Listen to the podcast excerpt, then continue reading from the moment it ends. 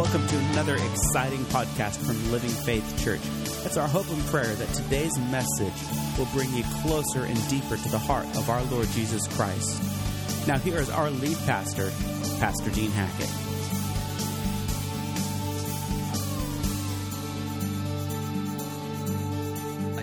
That you might have it more abundantly. Uh, he, he wasn't just talking about eternal fire insurance.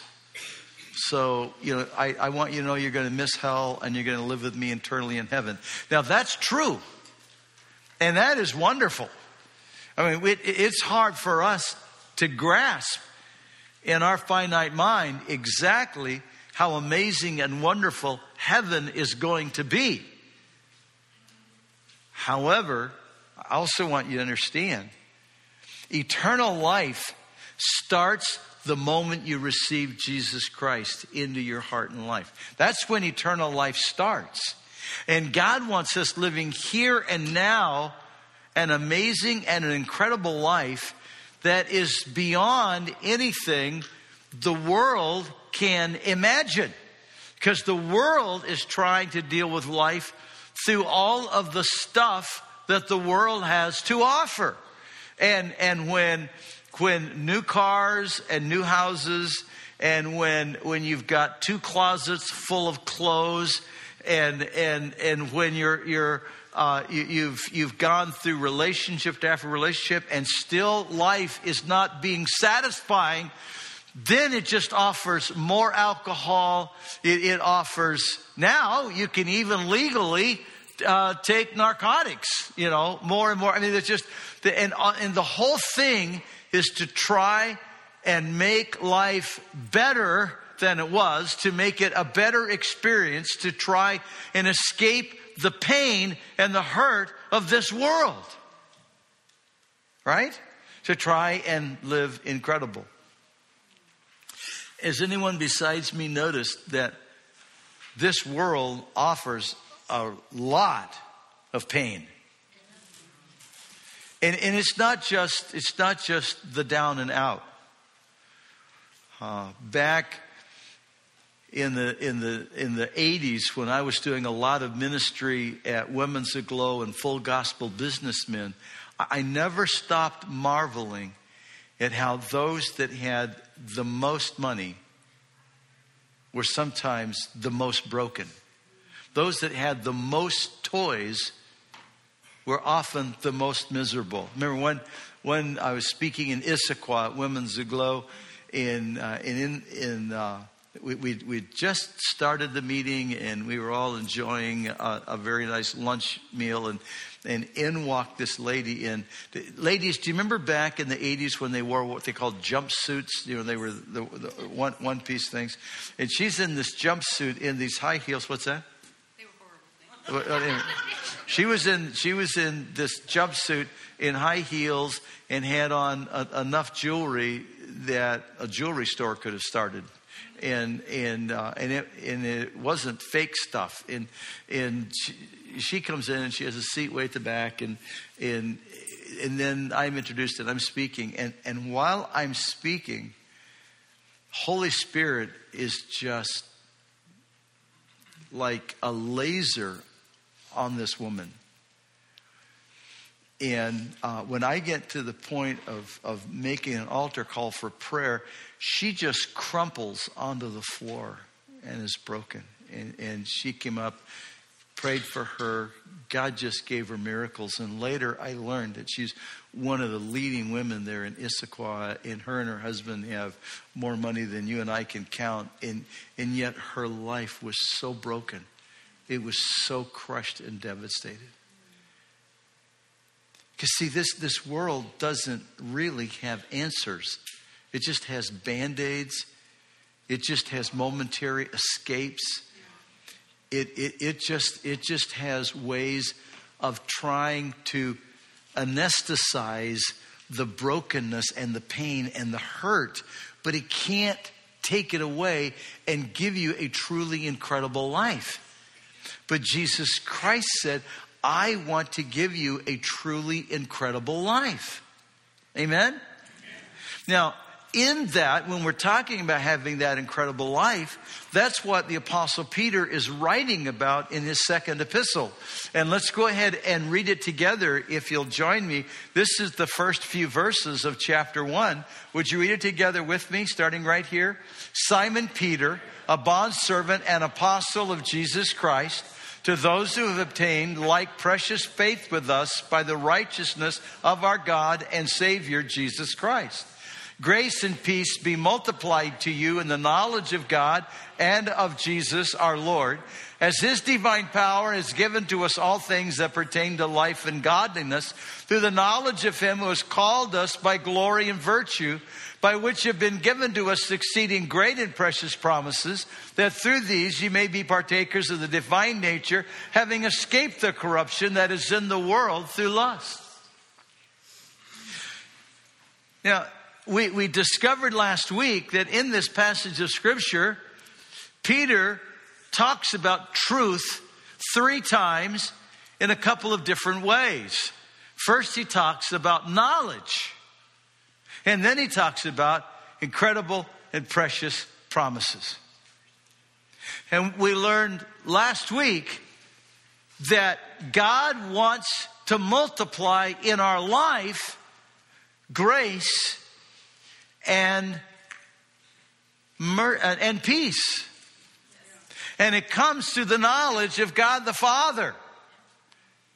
When he talks about knowledge of God the Father, knowledge of the Lord Jesus Christ, exceeding great and precious promises, and all these are rooted in truth.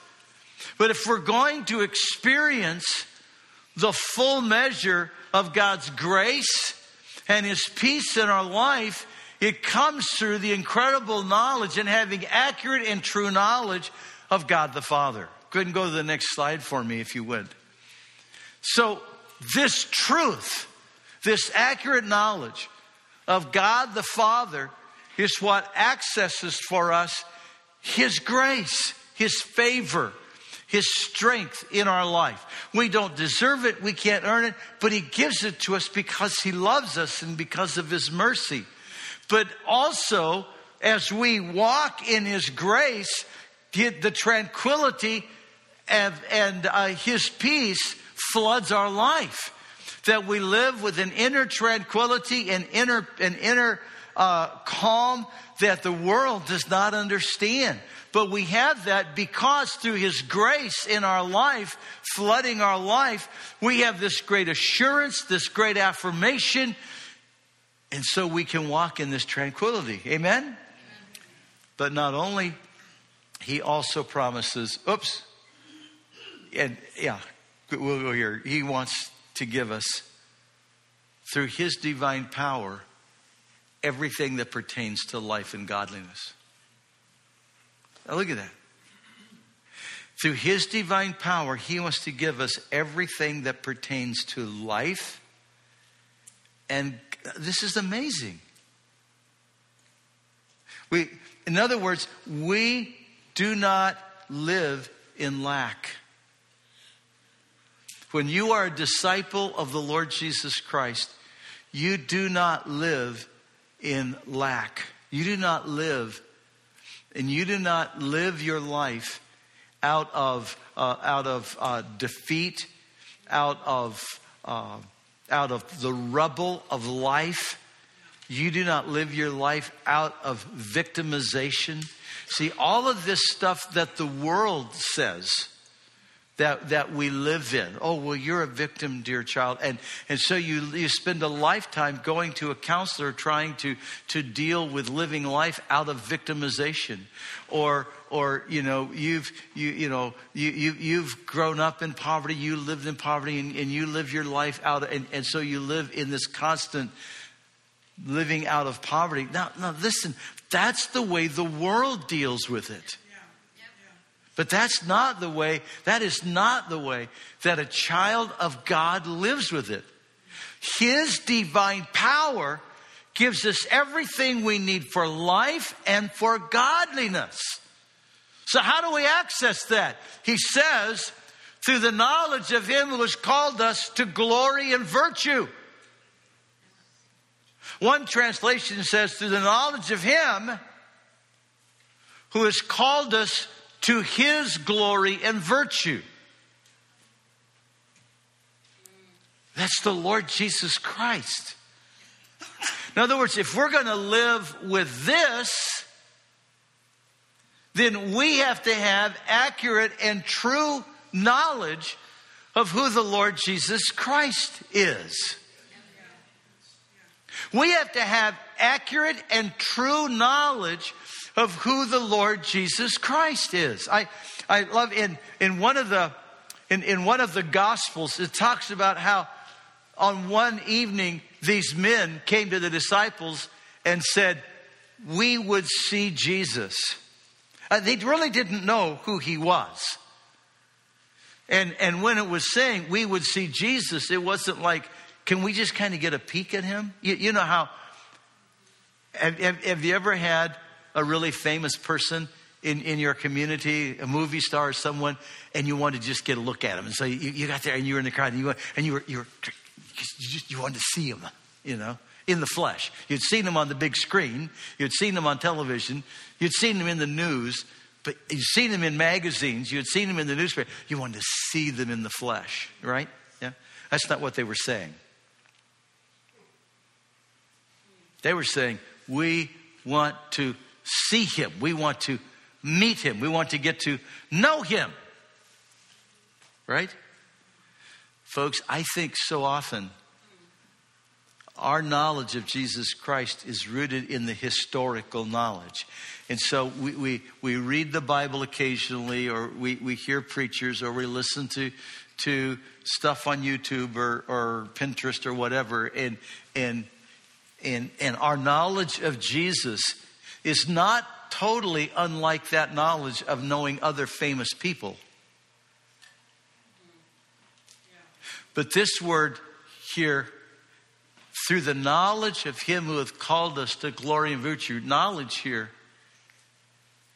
is not just intellectual knowing. Now, that's the word here. But when you go over to Philippians chapter 3, the Apostle Paul said it this way that I might know him and the power of his resurrection and the fellowship of his suffering being made conformable unto his death. And there the word know him is not the same Greek word as the one here for knowledge, but it is the Greek word that is as a man would know his wife.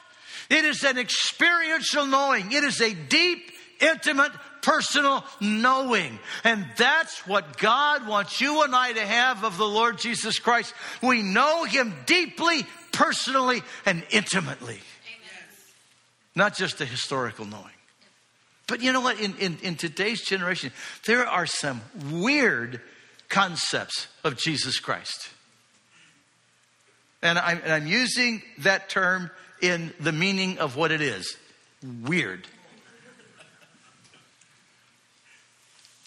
See, if, if, if, you, if you study the Mormon faith, they teach, first of all, that God is an exalted man and all of us can have our journey to godhood. We all get to be gods at some point and get our own planet.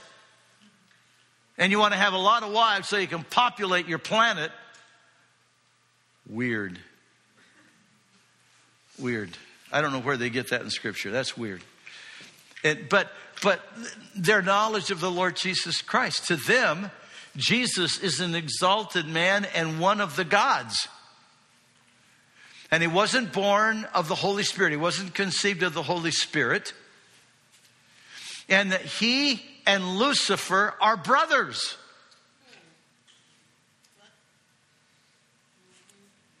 This is, this is, and so when folks say, well, you know, you know, Mormons are Christians, we all believe the same thing. Oh, no, no, no, no, no. No, we don't. Not even close. Okay, now, now, here's Jehovah's Witness. Jesus Christ is a God. He's one of the many gods. He's not almighty. Okay? And so their image of Jesus is odd also. Now, if you're, if you're a Muslim, you believe that Jesus Christ existed, But he was just one of the prophets, and he's not the greatest prophet. Muhammad is the greatest prophet. Muhammad is above Jesus Christ. Jesus Christ was not conceived of the Holy Spirit and born of a Virgin Mary. He's not the Son of God. He did not die on the cross and raised from the dead. He is not the Savior of mankind. He is just one of the great prophets. Not the greatest, but he's one of the great prophets. There's some weird images of Jesus Christ out there. If you're Baha'i or Hindu or Buddhist, Jesus Christ is just a great man who lived a great life, and he was, he was one of the great teachers, one of the great teachers. In the late 1800s, early 1900s, when higher criticism, today often referred to as historical criticism, when, when it began to be expounded, it also began to distort. Now, this is inside Christian churches. Many of the, in fact, most of the Methodist churches, the Lutheran churches, the uh, the Presbyterian Church, the, the uh, Episcopalian Church, uh, most of those churches, many of the Baptist organizations embraced higher criticism, historical criticism. Today, many of the Pentecostal and evangelical churches are beginning to embrace that concept. And, and, and what was one of their key points is that the virgin birth didn't really happen and that the miracles of Jesus didn't really happen. And, and they began to teach a historical Jesus, not a divine Jesus, a historical Jesus. And we're beginning to see that manifest itself in evangelical Pentecostal circles today, while not in that same exact term that they used then, but in a new way. They talk more about Jesus being human, and the worship songs talk more about human, and they even want to use human love relationships in the worship songs. I call them gushy, mushy songs, and they are disgusting because they are lowering God from being divinity to being like us. And that's what he talked about in Psalms when he said, You altogether thought I was like you. And it's the lowering of Jesus. And all cults do two distinguishing things they lower Jesus Christ and they exalt mankind.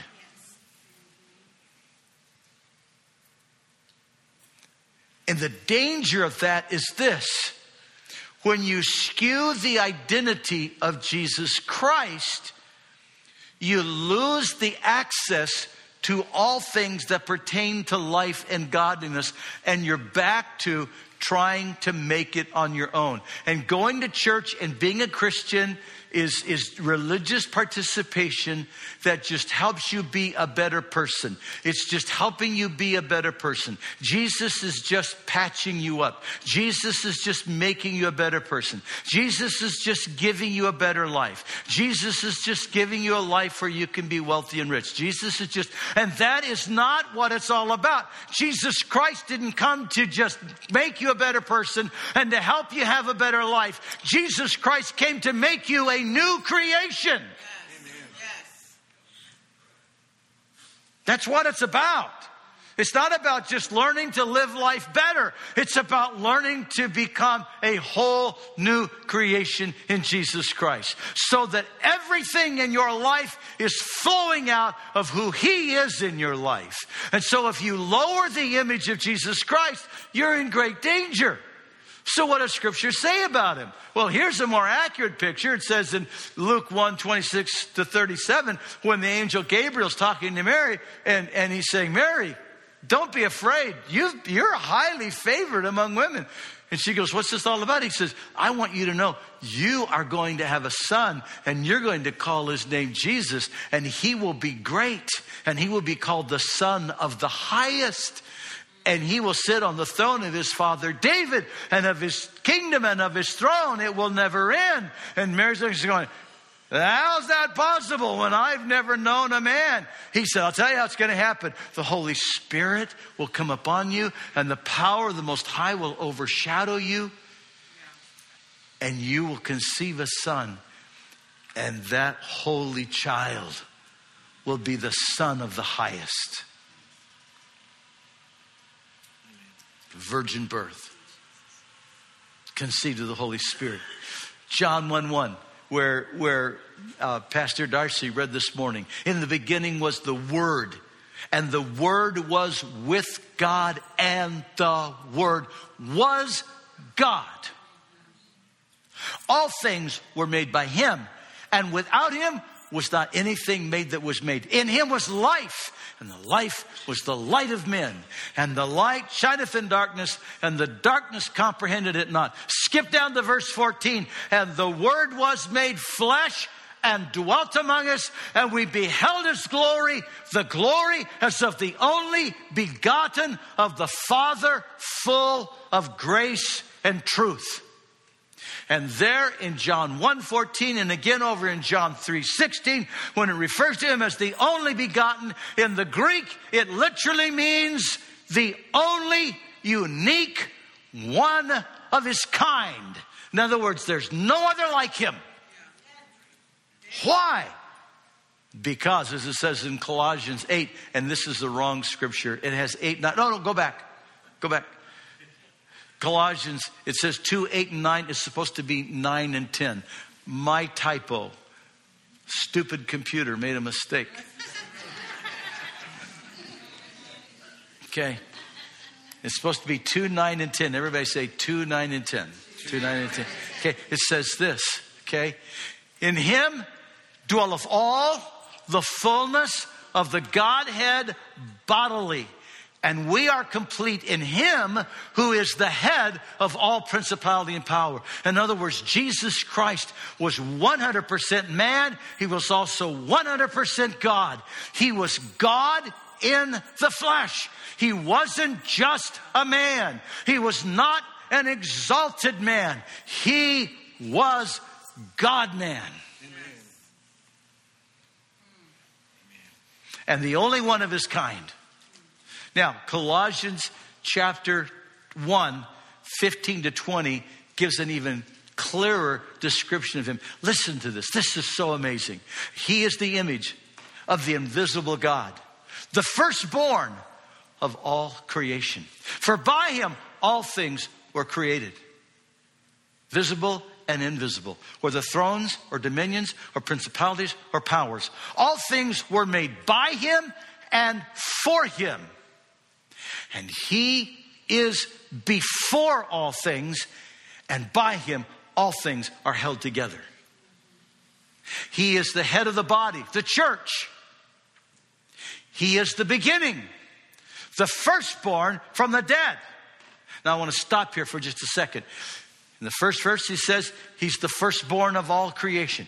He is the image of the invisible God, the firstborn of all creation. Now he's the firstborn of the dead. That, when it's talking about being firstborn, does not mean he was a created being. As the Mormons and the Jehovah's Witness teach, that he was a created being, that he is the first creation of Almighty God. No, he is not. He is not a created being. He pre existed his virgin birth. In Genesis he comes to Abraham when Abraham's living at Mamre and he has dinner with Abraham and tells him he's going to have a boy and comes again and tells him he's going to destroy Sodom and Gomorrah.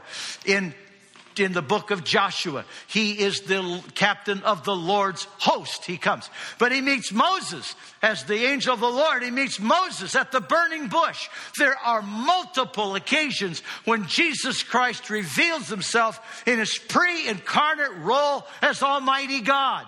And then he is conceived of the Holy Spirit in the Virgin Mary and he becomes God man. Jesus the Christ, Jesus the Messiah, Jesus the Anointed One. He is before all things, and by him all things hold together. He is the head of the body, the church. He is the firstborn of the dead.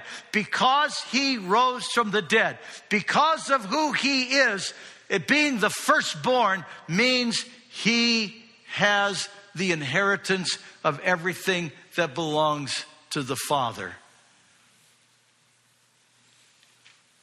He sits in the position as the kinsman redeemer. When you study in the Old Testament the role of the firstborn male child and what his role was in caring for mom and caring for unmarried sisters. His role to make sure that if a family member was killed, his role was to make sure justice was done. His role to redeem any family member that was lost into slavery or through indebtedness, he could buy them back. He could redeem them as the kinsman redeemer. When you read all of that, and that's what is referring to about the Lord Jesus Christ, it is a direct reference saying that because he was Almighty God and because he became a God man, he became our kinsman redeemer. Because he was the he rose from the dead because death could not hold him, because now he has the keys of death and hell. Therefore, as our kinsman redeemer, he has the authority to make sure death never touches our life.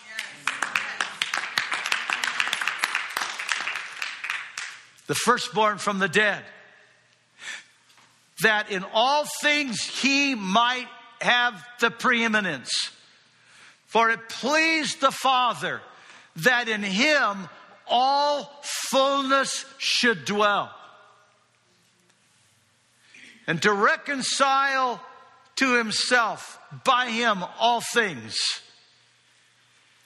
To make peace through the blood of his cross by him, whether things in earth or things in heaven. This is who Jesus Christ is. This is his true image. Isn't that beautiful? Man, don't you just want to give him praise for who he is? Come on, give him a praise for who he is. Hallelujah. And now, because this is who he is, he provides for us all things that we need for life everything that we need for life. In my name, if you ask anything in my name, I will do it. Answered prayer. In my name, you shall heal the sick. In my name, He's going to provide food. Wow, and we see this multiple ways, don't we? Don't we watch this in multiple ways? Whether we're talking about, about the widow who didn't have enough money and, and, and, so jesus said well well what do you got? Well i got I, i've got i've got a little flask of oil. Well go get all the jars you can in this town and don't get a few. Get everything you can. They got every empty jar in town. And she took that little that little flask of oil and she began pouring that little flask of big oil in one of the jars. And that jar filled up and there's still and she poured more and that was still still full. Every one of those jars she filled full of that little flask. Or the or the widow he came to and he said uh, She's, she's making, she's making bread for her and her son. He says, oh, would, would, would you make me breakfast first? And she said, this is all I have. My son are going to eat this and then we're going to die. This all, no, no, no, go ahead. Make for me first. How come? Because God's going to provide for you. She never ran out of food. She never ran out of food. Oh, whether we're talking Jesus feeding 5,000 with two fish and some bread. Are you kidding me? Feeding five, and that's besides Women, there's women and children there too. So who knows how many were in the crowd? And just on and on, I can tell you, and his promise to you and I. My God shall supply all your needs according to his riches in glory. Everything that you need for life. He said he'd cast out demons. In my name, you'll cast out demons. When the, when the demonic forces come and try to harass you and harass your family and afflict you by the authority of Jesus' name, you cut them off. You don't let them harass your family. Stop it. Stop letting them take you from drama to drama to drama to drama. Not in Jesus' name. Amen. He provides you protection. I want to tell you, he's a lot better than S&W. He's a lot better than Ruger. And I'm not against people owning guns. I better not be. I got them in my own house. But I'm just telling you, if, if it comes down to that or Jesus, give me Jesus anytime. Amen. Come on. Amen? Because he said, I will be your rear guard and I will be your shield that goes before you. Yes, Lord, thank you.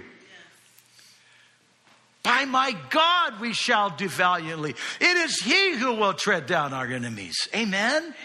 Everything we need for life and for godliness. And for godliness. Forgiveness of sin. If we confess our sin, He is faithful and just to forgive us our sin and to cleanse us from all unrighteousness. Justification. Therefore, being justified by faith, we have peace with God through our Lord Jesus Christ. Justification means to be declared just as if you had never sinned. He not only forgives you, but then He removes all records and destroys all records and declares you to be just as if you'd never sinned in your life. Well, why does he do that? Because he wants to adopt you into the family. He wants to make you an adopted son or daughter of Almighty God. Come on, amen? So now you're not just, you're not just, well, I'm just a forgiven sinner. No, no, no. If you're a sinner, you're not forgiven. If you're forgiven, you're not a sinner.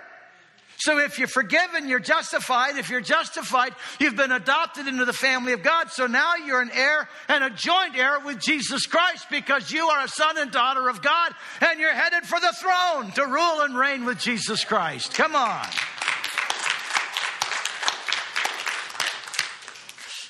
Righteousness. We have been made the righteousness of God in Christ Jesus. Think about that. The righteousness of God. So, Almighty God, uh, you're, you're not ready for this yet. Hang on. Hang on. Come on. Hang on. You ready? Judicially, Almighty God says, You can never be more holy than you are right now because you're forgiven and you're justified. Now, I know daily you mess up, right? By the way, don't use that for an excuse to keep messing up because then that's not a mess up, that's a willful sin. Got to repent. But the moment you repent and ask His forgiveness, what does he do? He forgives you, he justifies you, and he declares you to be the righteousness of God in Christ Jesus. You can never be more holy judicially. You can never be more holy than you are right now. So when the enemy comes and says, Look what a mess up you are, look how bad you do, look how you look at him in the eye and you go, According to my Father, I am righteous. Huh, how did we get see his love? That's cool. There, we're getting there. Thank you. Are you tracking with me? All things we need for life and godliness.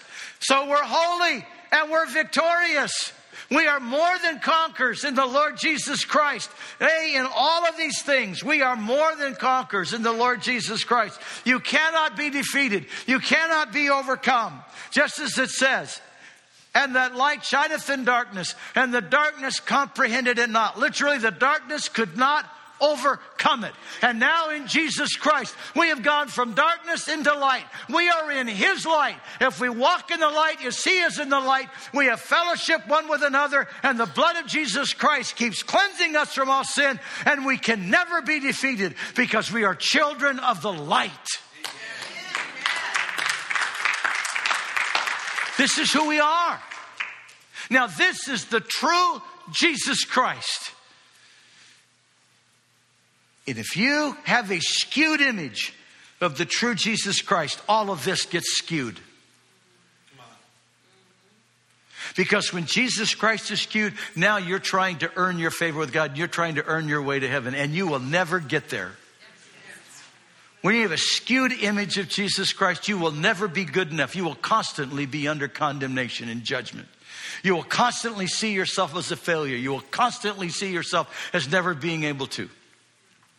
When you skew the image of the Lord Jesus Christ, your conscience, See, you, you not only have the conscious mind thinking and, and, living like you are right now in this room, but you have a subconscious mind. And in that subconscious mind, there is junk from your childhood, junk from your years of sin, junk from your years of living in disobedience from Almighty God, and that junk is deep inside there, and Almighty God gives you this promise that the blood of Jesus Christ will purge your conscience from dead works to serve the living God, so that not only your conscious mind can be renewed, your subconscious mind can be renewed, so you can truly live in the freedom with which Jesus Christ has made you free. And that is not possible except with the true image of the Lord Jesus Christ. The true image of the Lord Jesus Christ makes you free. Yes, yes, yes. And he whom the Son hath made free is free indeed. Would you stand with me, please? Why anything less than the true image of the Lord Jesus Christ? Only because of deception. Only because you don't love truth and run after truth. Only because in your self will and in your stubbornness, you don't want to give up everything in your life. And so you willfully keep Jesus at a limited space in you. And may I tell you, all three of those are killing you. If you have any one of those or all three of them working in your life, it's killing you. But you don't have to stay there. You can make the choice to say, Lord Jesus Christ, I want to release you and set you free in my life to do all of your work, to give the full expression of your true identity in the fullest measure in my life. Because when you do, I am truly free.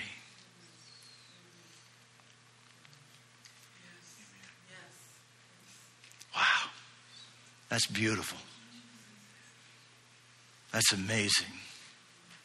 That's miraculous.